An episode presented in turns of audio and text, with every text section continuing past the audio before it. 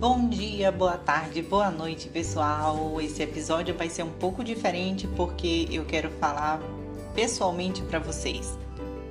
Ontem eu vi alguns podcasts de concurseiros e concurseiras e percebi algo em comum a todos eles. Nós, concurseiros, sempre lemos as palavras de outras pessoas, as decisões dos tribunais, as legislações, as doutrinas. Em nenhum desses podcasts havia uma alma se expondo, não. Eram pessoas das quais se exige a anulação mental. À noite, refleti sobre o quão dura e difícil está sendo essa minha rotina de abdicação. Claro que a leitura e o aprendizado é sempre positivo, por exemplo, ler sobre justiça de transição é bom. Refletir sobre ela, se sensibilizar com o sofrimento das vítimas do regime ditatorial, hum, para um concurseiro isso já é exagero. Não temos tempo para processar as informações. Hoje pela manhã, coincidentemente, em conversa com um grande amigo meu, analista, que decidiu não mais estudar para o cargo de juiz que ele desejava lá no início, eu ouvi uma constatação. Natália, o perfil dos aprovados é, em sua maioria, jovens psicopatas ou sociopatas de classe média ou alta, loucos por dinheiro. Sabe? E o pior, eu não poderia discordar disso. Claro que não são todos, né? E eu nem preciso aqui citar os bons exemplos. Se eu achasse que não existiria essa possibilidade, eu nem estaria tentando, né? O fato é que sensibilidade social é rara nesse pessoal do foco, fé e força, né? E pensando bem, na verdade, eu até me incluo nesse meio eu tive que abrir mão de minhas paixões acadêmicas, do tempo com meu pai, com minha mãe, com minha cachorra.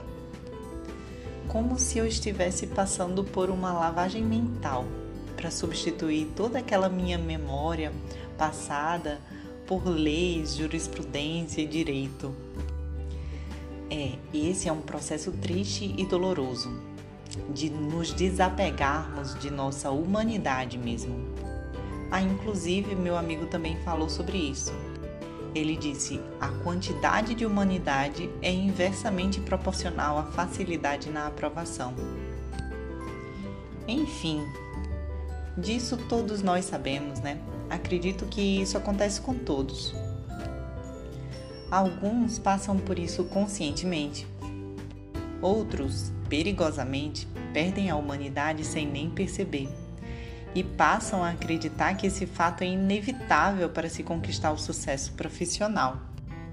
Eu, pessoalmente, acredito que é possível haver uma sensibilidade pós-concurso se entendermos o processo pelo qual passamos. Na verdade, esse é o ideal se quisermos construir um país melhor e, quem sabe, o mundo, né?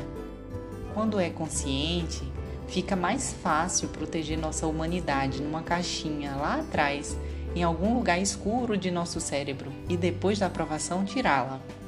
Ah, mas quando esse processo é inconsciente, essa caixinha é chutada, esculachada para nunca mais voltar. Pois bem, nesse episódio eu só queria expor isso para vocês. Esse processo de decorar leis, jurisprudência e teorias é árduo.